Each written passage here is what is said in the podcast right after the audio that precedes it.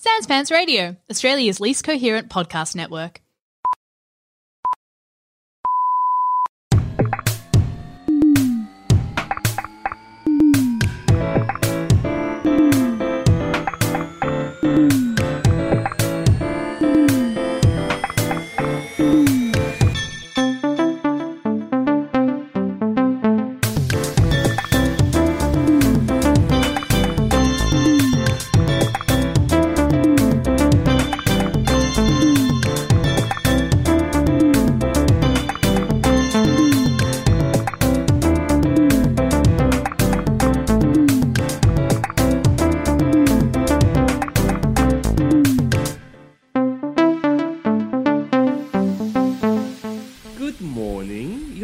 Total Reboots. It's a beautiful way to start your day today. Listen to a freaking podcast that dares to discuss cinema, reboots, remakes, and rip-offs based on beautiful original movies. Today we're talking about an incredibly uh, propulsive, exciting, original work of English cinema.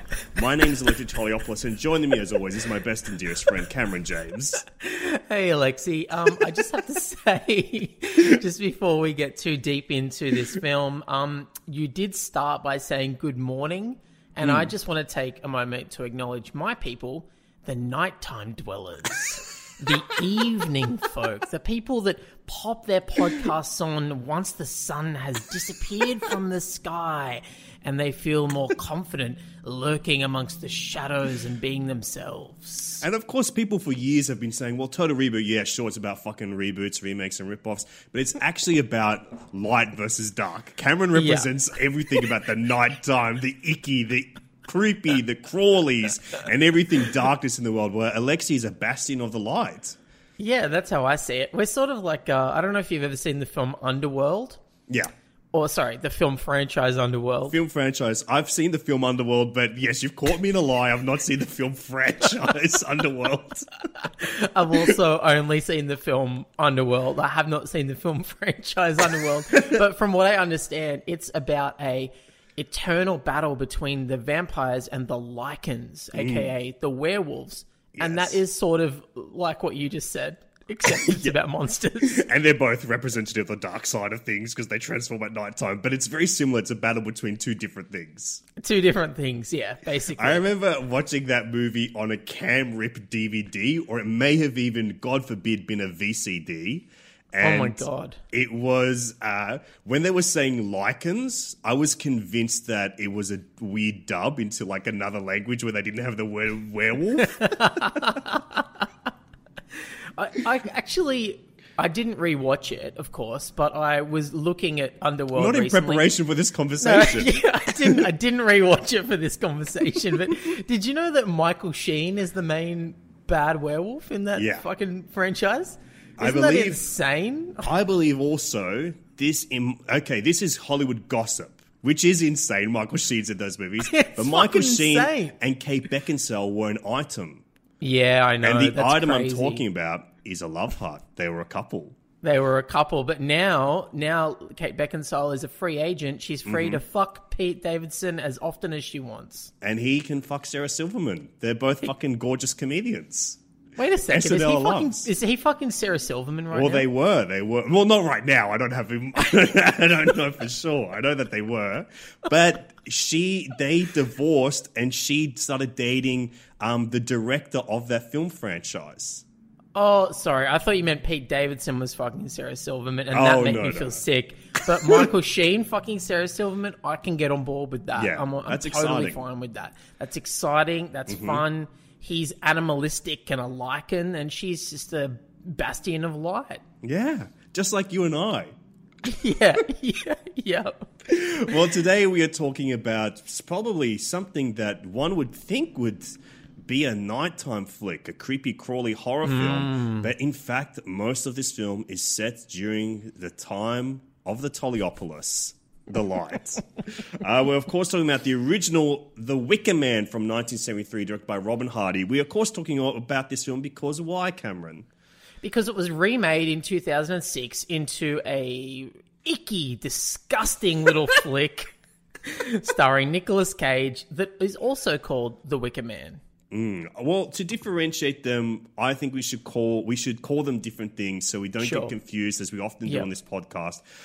May I propose to you the first original film is freaking English. That's how we Hmm. can differentiate it. It's the English. We're not going to call it the English Wicker Man. That takes too long to say. But I propose that to channel the English channel, if you will, we call it the Wicked Man.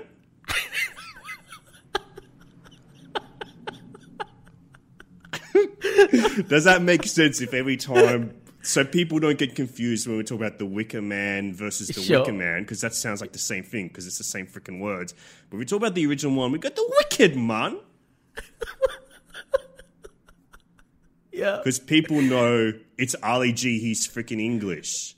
That makes sense to me. That Alistair Graham. There's not a more English character name than Alistair Graham. Alistair Leslie Graham. Yeah, so they know. Uh, and what should we call the remake? Because now we, I, people might get confused. I reckon it's modern, it's hip, it's fun, it's Okay. exciting. Well, and it was made in 2006, which was a great era for like electro DJ sort of like EDM music. So maybe, maybe potentially we call it the Wicka Wicka Man. Yeah, I think that makes sense. I think because it's the time of electro music where everyone's bouncing around, fist pumping. They're listening to discs being spun by DJ Caruso. And so now we're like, okay, the Wicked Man is the way of the past, and the Wicca Wicca Man is the way of the future.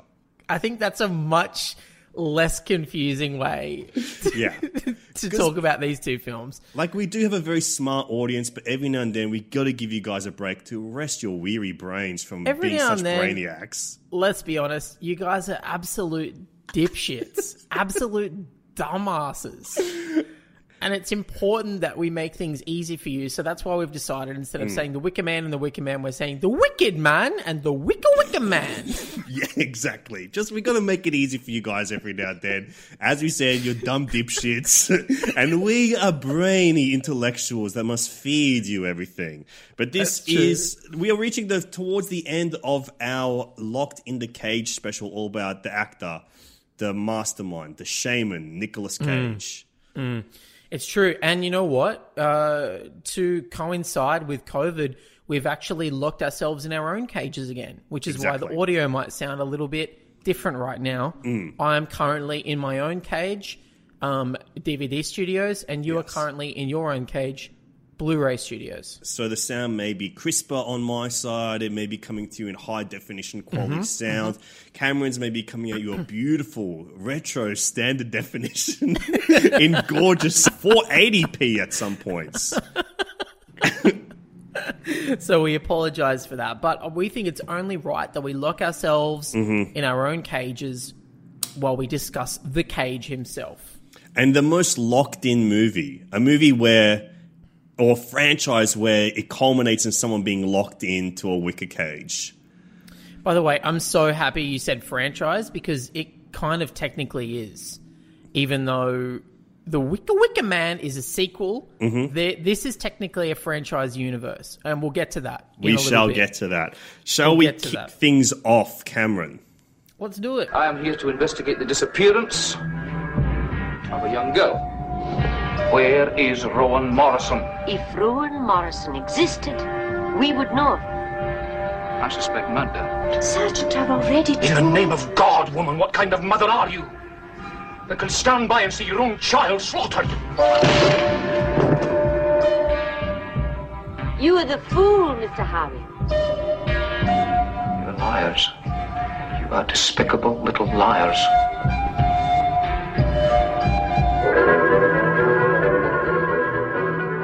Actually a really cool poster. Yeah. The poster on Letterboxd is fucking awesome. It's a the kind orange. of thing that um, I would like to have a big version of, possibly in a frame. Hmm. But not in my house, in your house. but you would like to sit beneath it. yeah, I'd like to come over and look at it every now and then. The Wicker Man, 19... Sorry, what movie are you talking about? Sorry, sorry, I fucked up already. The Wicked Man, 1973, directed by Robin Hardy. Flesh to touch, flesh to burn.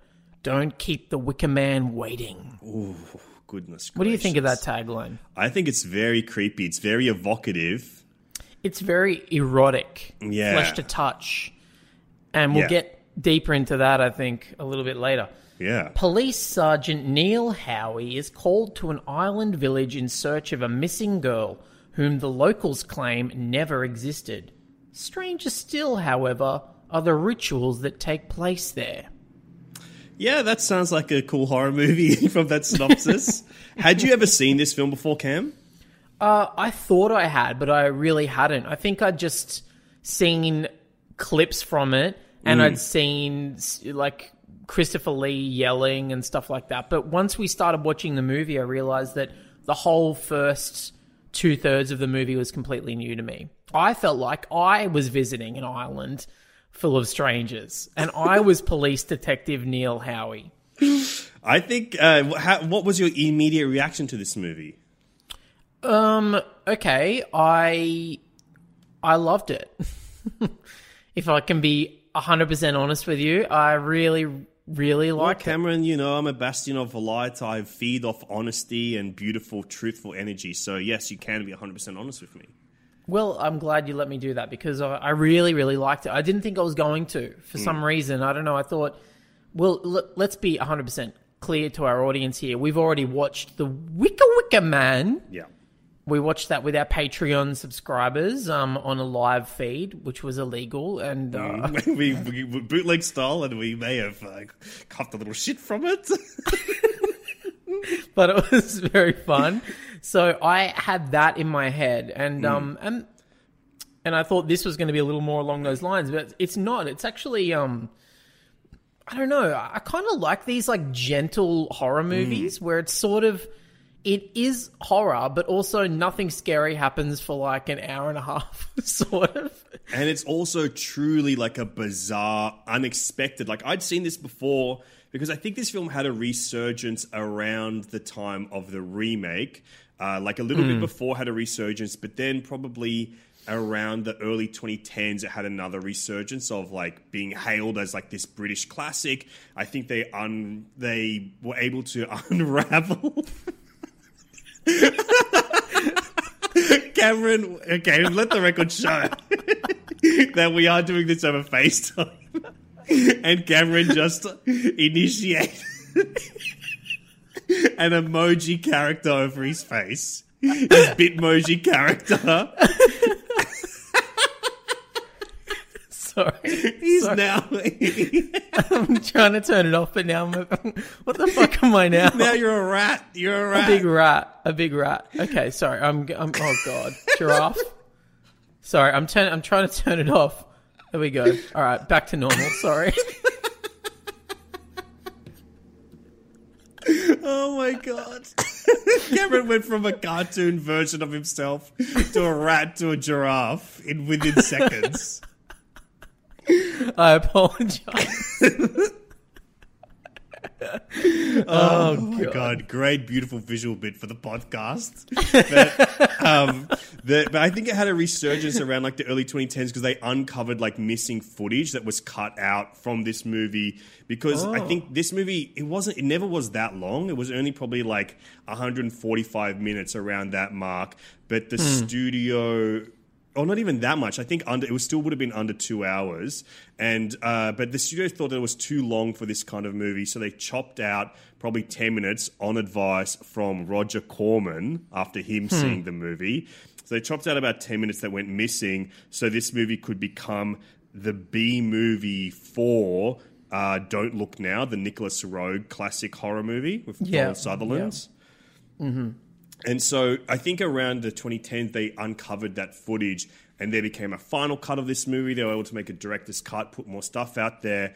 And I think from then it had like a bit of a resurgence. Like, wow, look how great this, like one of the greatest British movies of all time has finally like reached its proper form again for the general public. And um, that would have been around the time that I saw it, but probably, and I remember loving it, but kind of has since escaped from my head. And watching it again now, what a weird mix of genres unexpectedly. Like the script feels like a melodrama, if anything. And then the actual movie, the production of it is filmed like a musical. The movie is a Yeah. basically a musical, like a, this folk musical. And then the atmosphere and the editing is the editing of like a repressed horror movie, and I don't think that I've ever seen a mix like this that's not done in any kind of like satirical way at all, where it's genuinely all of these genres combined to make something that's really quite disturbing. I honestly think uh, that's why I liked it because it was so like it was goofy. It's a fucking goofy ass movie from the very beginning. Like, okay, like it's set on this kind of like island.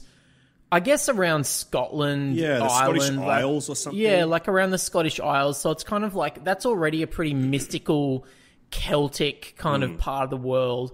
But you have a lot of fun accents playing around in there. You got a lot of Yeah. fun Northern accents, Irish accents, Scottish accents playing around. Um, the vibe is really camp Mm. at parts, really camp. Like people, people uh, start dancing and singing at the drop of a hat. Um, there's like a 60s it girl or a 70s it girl, Britt Ekland, who's kind of like one of the main main people of the movie. And she doesn't even do her own speaking voice in this movie because she's Swedish or something. So they just got some. She's completely dubbed by like some Northern English actor. Yeah. And it's like, So it's con- it's, so like odd. almost convincing, right? But then there's moments where it doesn't. I think it gives like an unsettling feeling as well. It's so odd and camp. And then Christopher Lee, uh, legit, I'm not making this up, is dressed like Austin Powers for maybe three quarters of the movie. Yes. And it's and he has Austin Powers' haircut throughout the entire Yeah. movie. it's truly batshit insane goofy. And I think that's why I liked it so Mm. Yeah. much because if it was.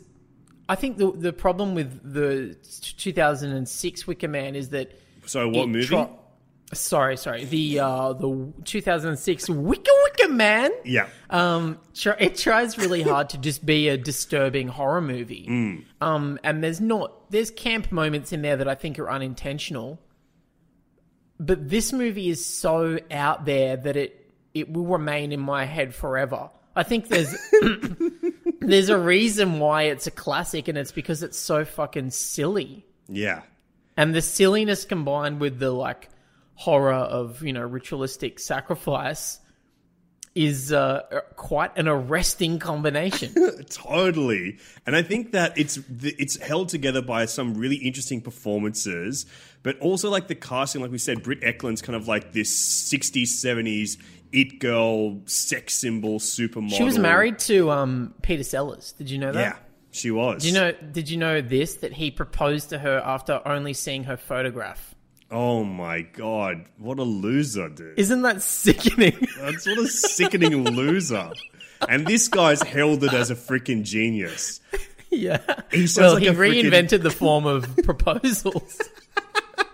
he reinvented that. Not only did he invent some great comedy characters, he also taught the world that you can just objectify a girl from a photo and then make her marry you. So that's awesome. God. Oh, Peter Sellers sucks, dude. I'll admit it on the record. uh, but I think there's there's one thing about this movie that I find like really uh, that adds to like this weird atmosphere that it creates. Whereas, like you know, Edward Woodward, Christopher Lee, they're interesting looking men. All the male men on this island are interesting looking character actor types. But then every single woman on this island is like a great beauty.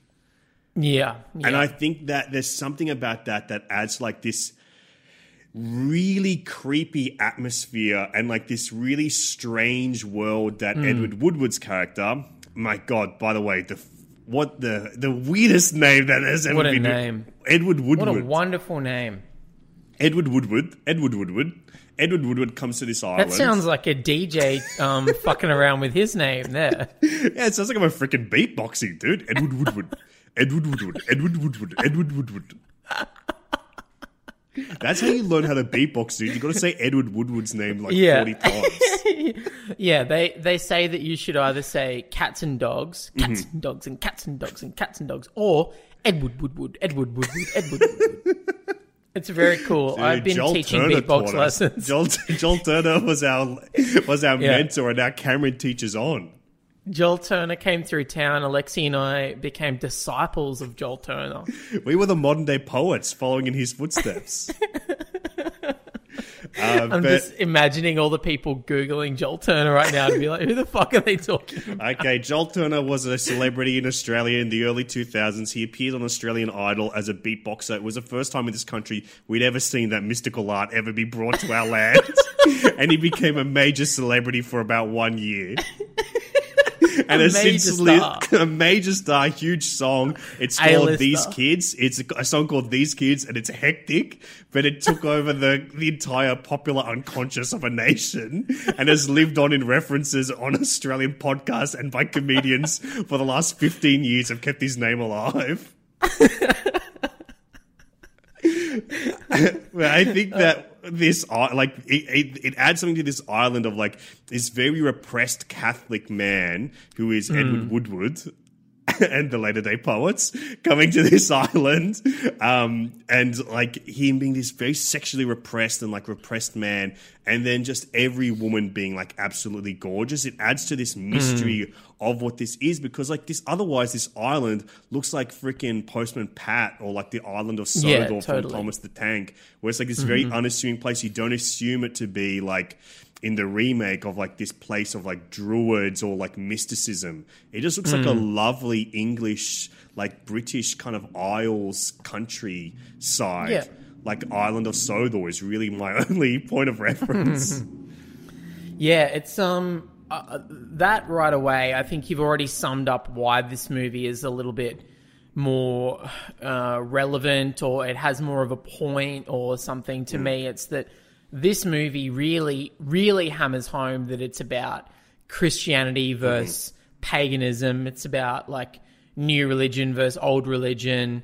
Um, it's uh you know carnal carnal sin versus whatever the fuck or the other one is but it's this that's what this movie is about the wicker wicker man from 2006 from memory is not yeah it's not it's not about a christian man who then has his faith and uh um purity challenged by the people on this island. It's just about Nicolas Cage on an island. But this one, I think it, it holds more resonance because coming out in the 70s as well and being set in the UK to be a film where Christianity is being challenged by paganism, I think that makes that makes it more provocative in many ways. And I think around this time, I was reading that at this point, like the early 70s and late 60s, in the UK, there were all these books that became very popular about paganism, about druids, about like uh, this kind of like pagan religions, these old religions. There was something coming like in vogue about them. There were all these books about those that time period, these rituals, like this ritualistic thing, kind of mixed with like a bit of like paranormal or supernatural.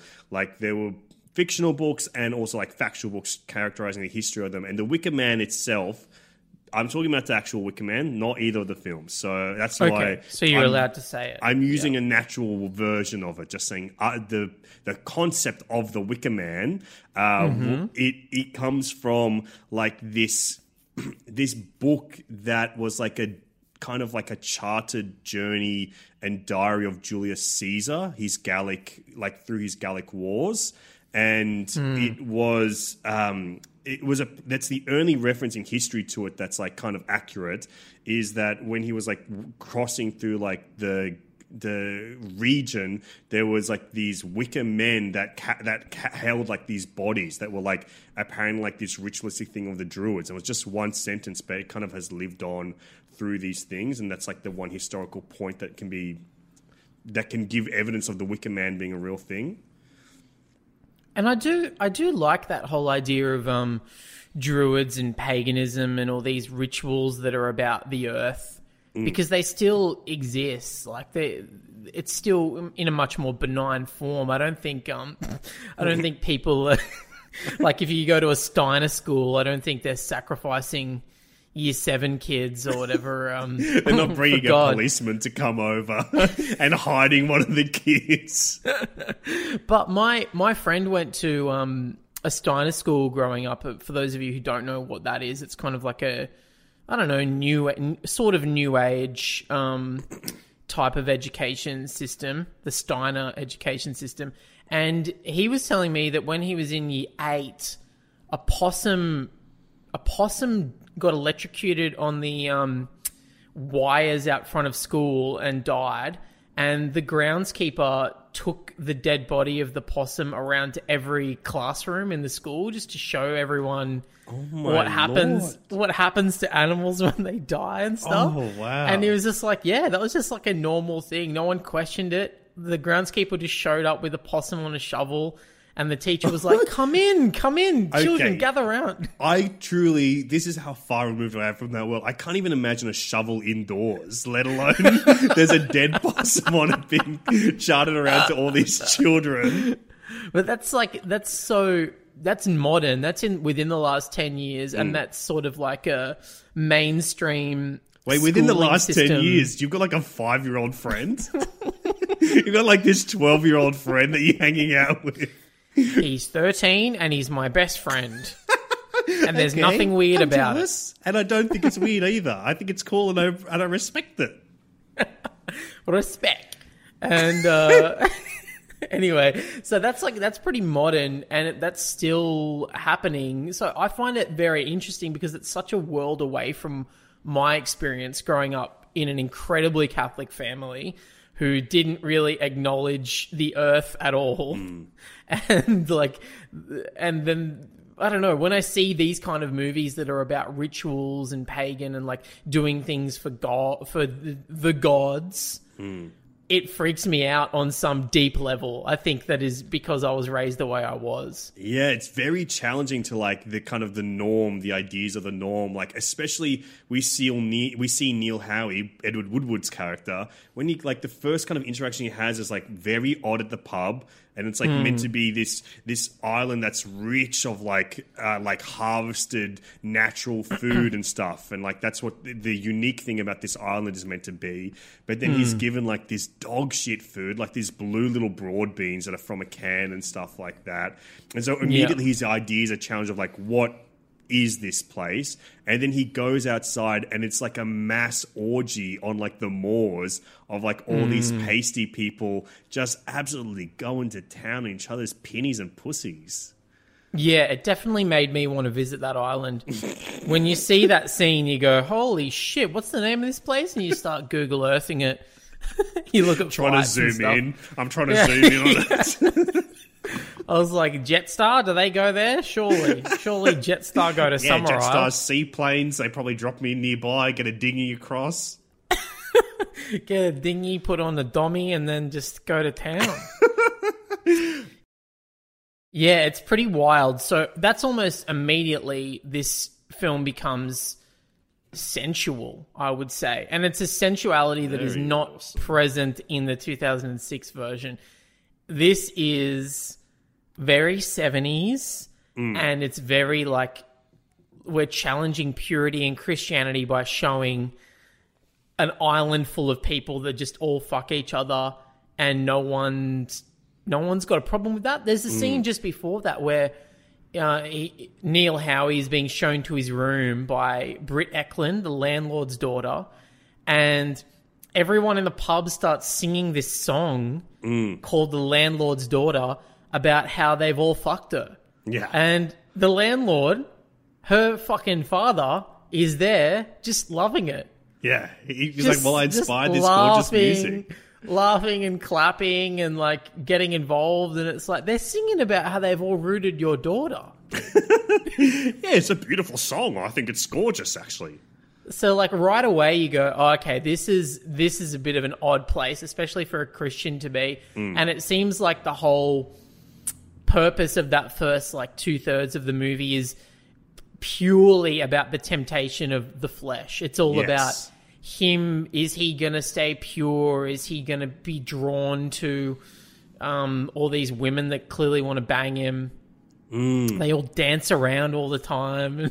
I think that that it's it's really interesting how much of a musical this movie is. This is kind of like a folk music horror movie where like you said like this landlord's daughter song is like one of the first things that happens on this mm. island and it is used to, as musicals are to kind of stop the action and develop character and to develop like a sense of place. It's like Belle like coming out and going like and talk with the what's that? Who's this? I'm a little girl who got fucked by everyone in the town. like it's basically like that moment. And it's so bizarre that this movie is an actual musical where there's all these folk numbers that either propel the story or pause and give ideas on like character or ideas on like what this place is and misdirections. And it's like this could absolutely be like transformed to a stage musical uh, about all of this stuff fairly easily using just maybe two extra songs. Because it's like, I you know. gotta say, if it was ever turned into a musical, which it very easily could, it would have to be a comedy. yeah. There's no, it's almost a comedy already. Absolutely. Because it's, It's so, so close to being funny. I think all the little men on the island are like little comic characters. yeah, they're all like little fucking. They're all like Bob Hoskins in Hook. They're all just like little men with like tiny little round glasses, Yeah.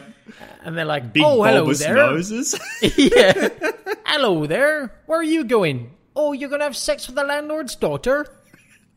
I've warmed her up for Blimey, you. I've also had sex with her too." This is like got brum humor. like every Real guy's every guy's a fat controller. Yeah. It's so it's such an Come odd on down movie. to the moors then. We're having a right bloody orgy. and then Christopher Lee comes along with his insane voice Mm-hmm. and he's dressed like Austin Powers. And do you remember that scene where he's like serenading um, Britt Ekland through the window from Mm. the ground? And he's going like, um, have a wonderful night this evening, Britt. And I hope you make yourself happy and I hope you make him happy too. Enjoy each other and I shall see you on the morn. It's like this bizarre Shakespearean like moment. It's like Romeo at the outside Juliet's balcony, but he's telling her to fuck the police officer. It's so strange. Yeah, I Like think it's almost hilarious. I think that this movie is so close to being hilarious at points where it's just like gently funny. Like there's the, one of the first scenes is like he lands in his seaplane, like probably you know. Uh, Like a hundred meters away from the coastline, and he has to get a megaphone and just like start screaming to them to bring a dinghy out. They're like, "Go away! This is private land."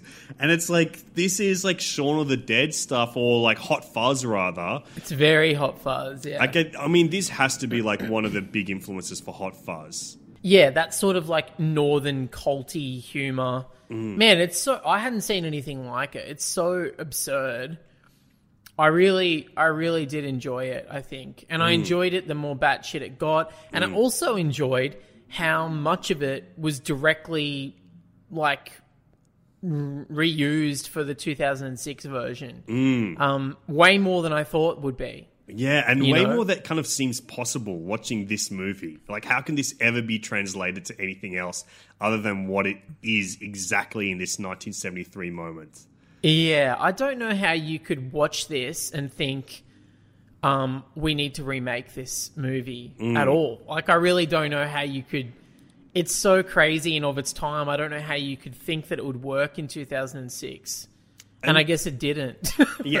and I, I guess it's kind of like that thing like Suspiria, where Suspiria is such a unique film, and Mm. Suspiria has a cool and interesting plot, but the original film is not about the plot whatsoever. It's just about Yeah, this totally. aura, this Vibe.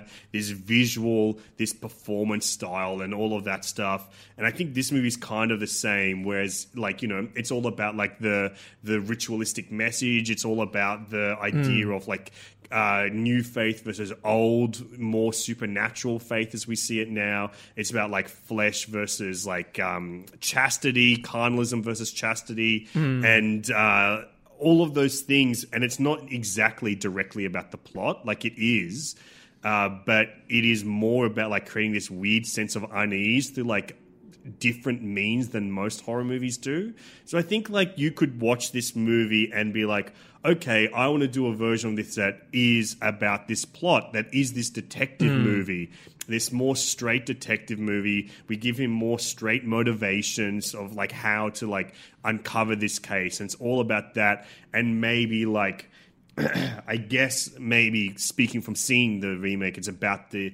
it be uncovering your one's own sanity and like losing one's mind in like this very specific place.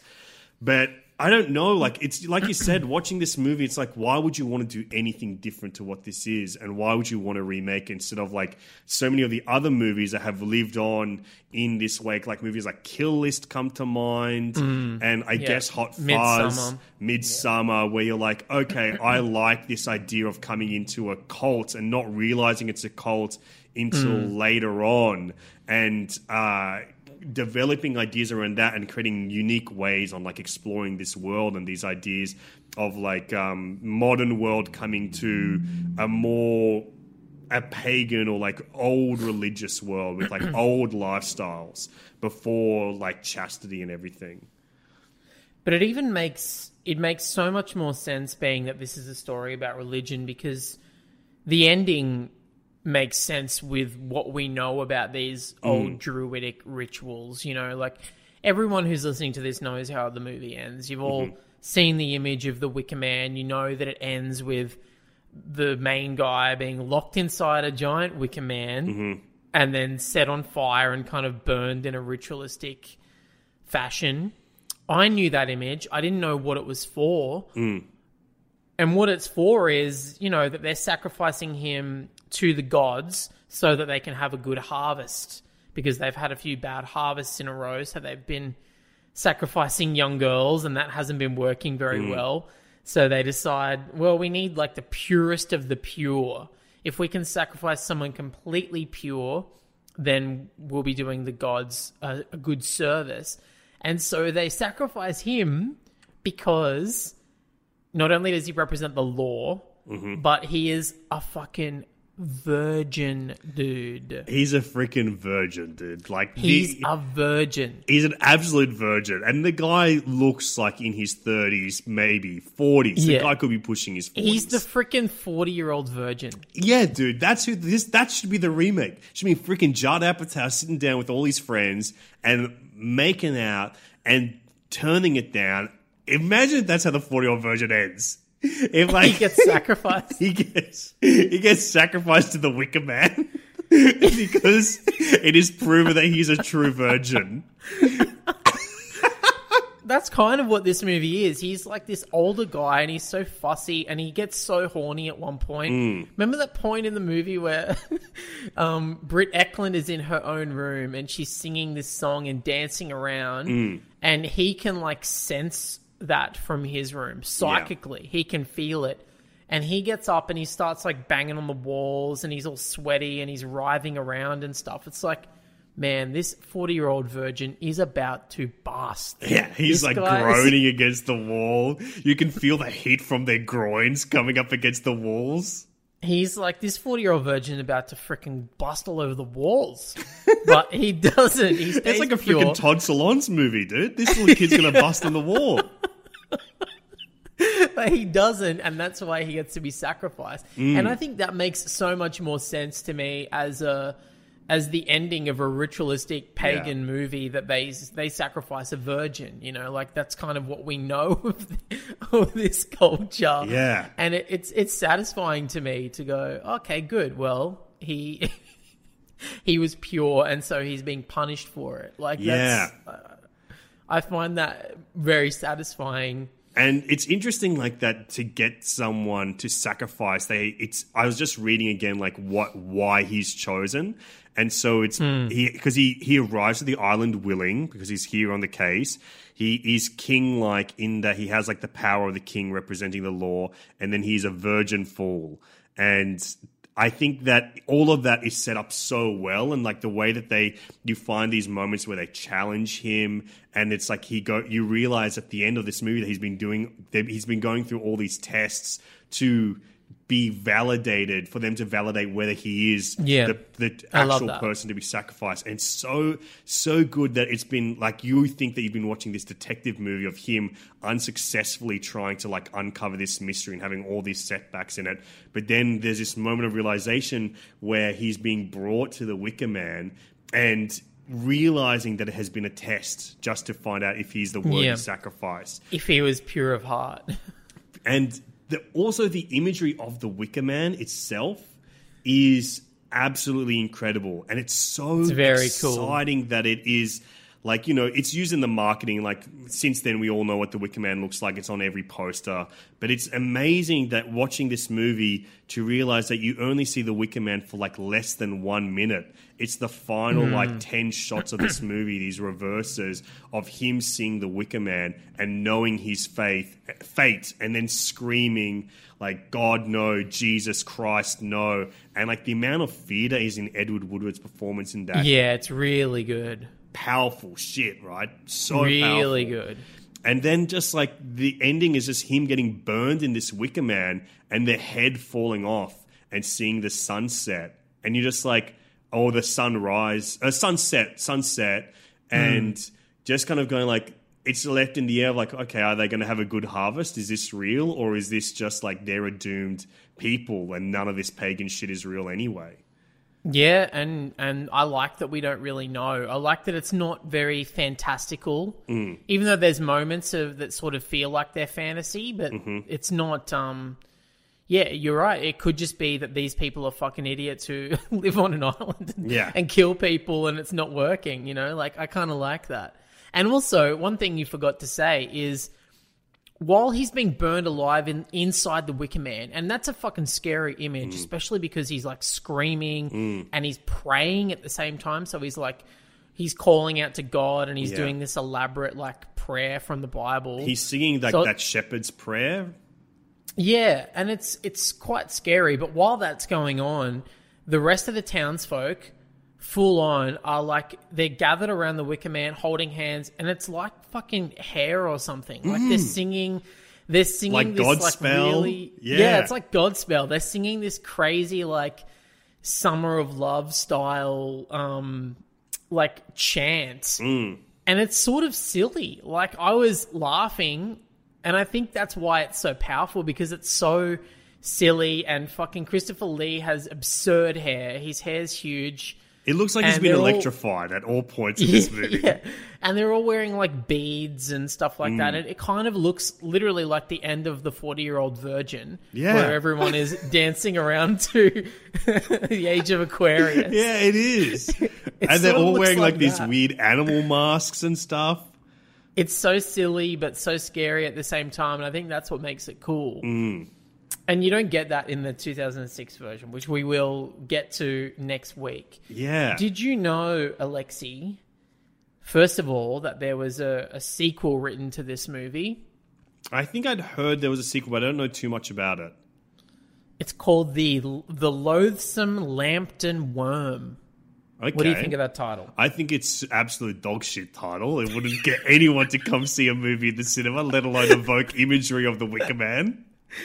and uh, in that in that uh, script treatment, which was written, um, Edward Woodward's character survives. Mm, okay. He survives the fire Just like And- Mustafa, but very badly burned. and very badly burnt. and uh, and then some other cops come to the island, and uh, the group of them, you know, try to find Lord Summerisle and try to arrest him. And in the process, they discover a dragon that lives underneath the island. And that The must be the loathsome loathsome Worm. Worm. Okay. And they have to battle a giant dragon. Oh, God. Anyway, um, they Shaffer wrote a script treatment for it and presented it to Robin Hardy.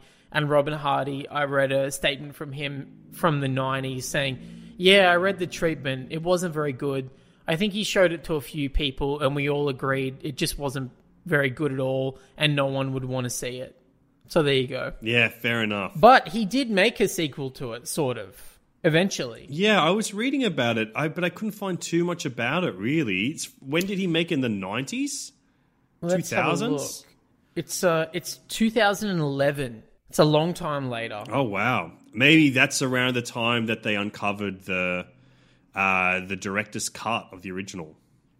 It's interesting because it's um, it's actually written by Robin Hardy. It's not written by Shaffer Okay. at all, and uh, it's called The Wicker Tree Mm-hmm. or The Wicker Tree, and it's not a straight sequel. It's kind of like a sister sequel or a companion piece. Mm. It's sort of like the um, everybody wants some to Dazed and Confused. Oh, okay. Yeah, yeah. A few years later, feels Yeah. like a sequel, but just spiritually so. But it has it has Christopher Lee in oh, it Oh, wow. as a an unnamed older man who is most likely Lord Summerisle. Hmm. So that's pretty strange, right? The whole thing is. And Robin Hardy has had like an interesting career because this was his debut film as a director. And uh, I, I know that this film kind of came about because Christopher Lee was looking to do something outside of Hammer horror and move on a little bit and redefine his career a bit more away from playing your Draculas, your Rasputins, and stuff like that. And so this kind of came around because they found this book called Ritual that Robin Hardy and uh, Anthony Shaffer it's a loose adaptation. It only really takes a couple of things from it. One being finding a hair in the coffin, and it is about a police officer who comes to investigate the ritual, ritualistic killing of a young girl. Um, Yeah. But that's about where it's about where it kind of changes. And the only other thing is kind of like there I saw this thing of the author reading the book, David Pinner, his book Ritual, also saying, like, well, yeah, they also took this scene, which is like the two people uh, with their gr- hot groins riding up against the wall on either side of each other. and there's a very evocative piece. I'm like, oh, that's exactly what's in the movie. They, they've captured They the also took aura. the fuck sequence from it. Let's not forget that. They took the part where he nearly busts a nut all over a wall. And that's in my book. Me, David Pinner, has written this book. And yes, Pinner is an apt name for me. um, but they, and um, they, they pitched it to Christopher Lee as being like a new part of his career. And they got a very established cinematographer, Harry Waxman, to come on board this movie who'd done like uh, The Swiss Family Robinson and stuff like that. And like kind of bigger like he's very very uh, well established cinematographer in english film and they brought him on to like kind of like help manage the movie as robin was like a new filmmaker and also he has like a lot of like ability with special effects. So there was like some thought that maybe they would put more special effects in this movie to like make it more interesting of a horror film. And I hmm. think part of this movie's like charm is that like it is this first film by Robin Hardy who is able to experiment a lot more than one would if like you knew genre so well and like how to make like a genre movie.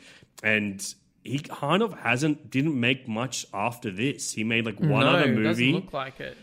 and it's i mean it's one of those cases where this movie was so weird and so strange it just like kind of the the studio tanked while it was still being made and while it was like in the edit and stuff so it's like this weird like movie that can only exist under like this perfect circumstances of i guess some sort of failure That's interesting. Yeah, it looks like he really he tried to do something in the 80s, this thing the fantasist, which mm. it looks like that exists, and another thing he wrote a few years later called the Bull Dance. And then that's 1989, nothing again until 2011 when he got to make the Wicker Tree. Mm-hmm. And it looks like he really like hung all his stars on the Wicker Tree wagon mm. because he he made the Wicker Tree, and then he was pitching a third movie in the Wicker Man trilogy, which is something called The Wrath of Gods, and it looks like he he did a Kickstarter for it, and it never really came to fruition. yeah. But he he'd sort of decided, well, I guess I'm the Wicker Man guy, yeah. And all I'm going to do is make Wicker Man movies, and apparently i and it never he, really happened. he disowned the uh, the remake i believe to some extent Yeah, but they all do, don't they? When something gets remade, they all yeah they all fucking disown it at a certain point. I'm interested in this, the Wrath of Gods. Like, what more can you mm. say about this sort of pagan ritual type thing? From I'm reading the synopsis of the Wicker Tree, and it's the same plot. It's just about Christians who get mm. fucking tempted by pagans and then killed by them.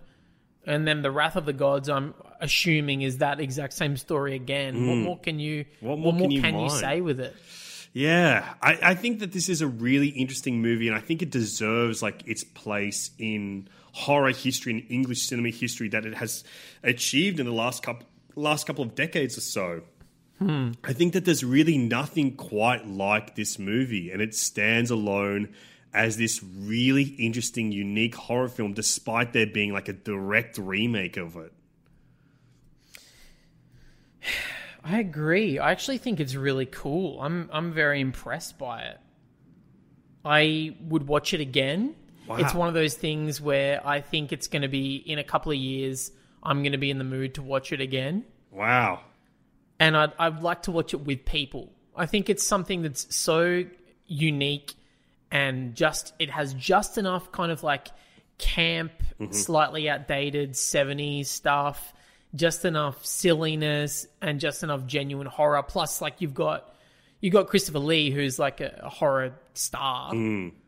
I think it's something that would play really well with a group, and I would love to watch it with a group. But maybe that's just me fantasizing about a time when we're watch- not all locked in our own cages and we can we can watch things with groups. Well, we're moving from one cage to Nicolas Cage next week, which effectively could bring us to the end of our Nicolas Cage mega series for now. We're going to be discussing The Wicker Man, starring. Sorry, Oh, what? God, sorry. I'm so sorry, everybody. I just want to apologize to you, Cameron, to everybody It's okay. listening for confusing you. I it wasn't on purpose. I That's okay. I was. I didn't mean to lead astray. I didn't mean to do it on purpose. I'm trying to be as clear as I can about what movie we're talking about next week. That's okay. Just say it again. Next week we're watching. Next what week we're watching a movie starring Nicolas Cage, directed by Neil Mm-hmm. LaBute. The movie is called The Wicker Wicker Man.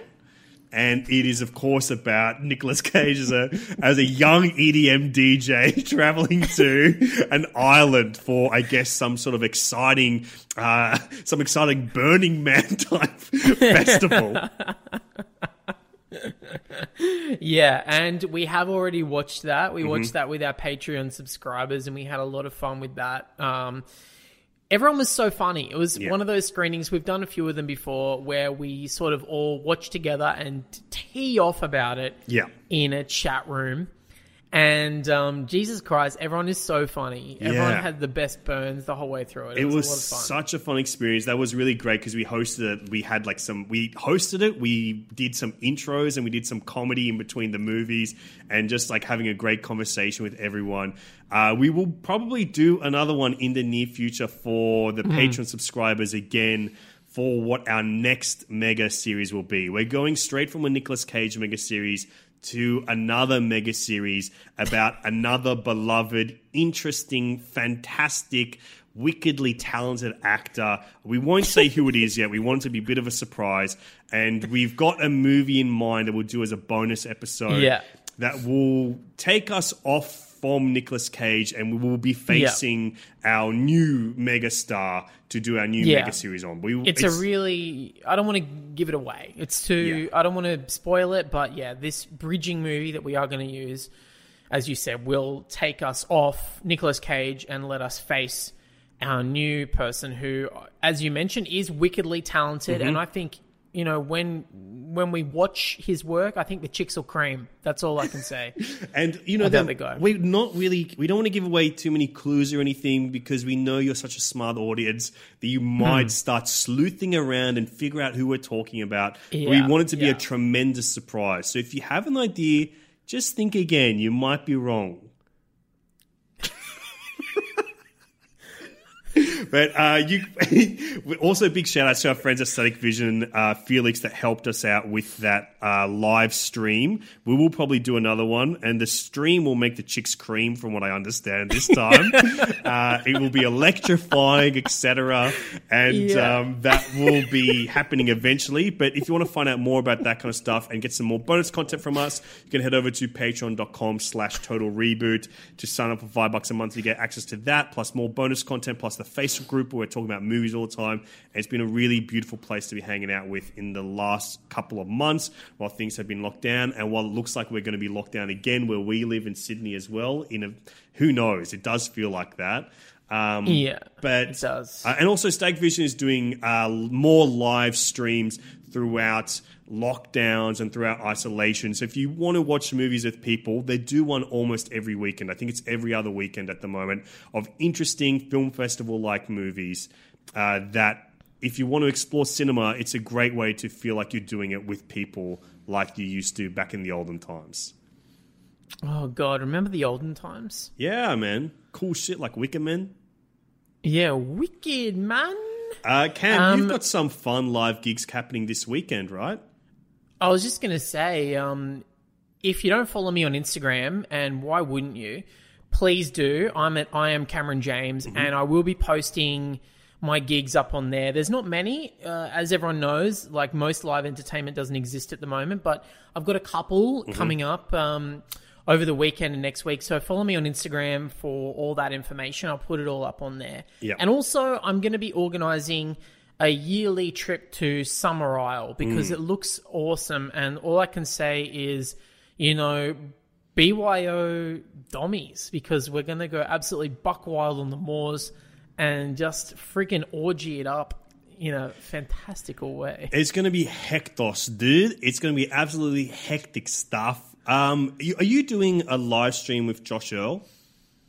I am. That's right. On Saturday, I'm doing a live. Don't you know who I am? Mm-hmm. I think it's five. Oh, sorry, four thirty this Saturday, and it's uh, myself, Becky Lucas, Urzila Carlson, who has a new special up on Netflix, and Beth Stelling, who's an amazing comedian from LA. So yeah, check that out. Don't you know who I am? Josh Earl's podcast. I'll be there. I'll be one of the only two guys on there Hectic, dude. representing the gender disparity. yeah, dude. The battle of the sexes reigns supreme. It's not just the battle between the light and the dark. It's the battle of the sexes, dudes. uh, but I'm very jealous. It's you and my four best friends hanging out. Best and Urzila Carlson. I didn't realize you were best friends with them. Oh, very tight, dude. We got a group chat. Oh god damn, I'm so jealous. Um, and if you're in Australia, I'm on the mix, I believe, this weekend, talking about some movies, including Baby Teeth and uh, The King of Staten Island, a MIFF preview for Melbourne International Film Festival, and the new Stan horror movie Relic. Uh, so that's on ABC. It'll be on iView as well. Very cool, dude. Very cool. We'll see you guys. Hey. I was gonna suggest Yep. on the mix, um, instead of reviewing movies, you should start reviewing books because I found a book you might like. Um, I just looked it up now on Amazon. the Dummy's Guide to Movies, you freaking idiot. It's actually called The Wicker Woman, and Oh, it's wow. written by David Pinner, the man really? with the beautiful Pendic, has written Wow. a sequel, a sequel thirty years later to his book Ritual, that is about more Wicca stuff. I thought that was uh, written by the Eagles. no, that's Witchy Woman. I think we should call. Okay, so we've got Wick, Wicked Man, we've got yeah, the Wicker Wicker Man, and we've got Wicked Woman. That's how we have to d- draw differences between them. very cool, very cool.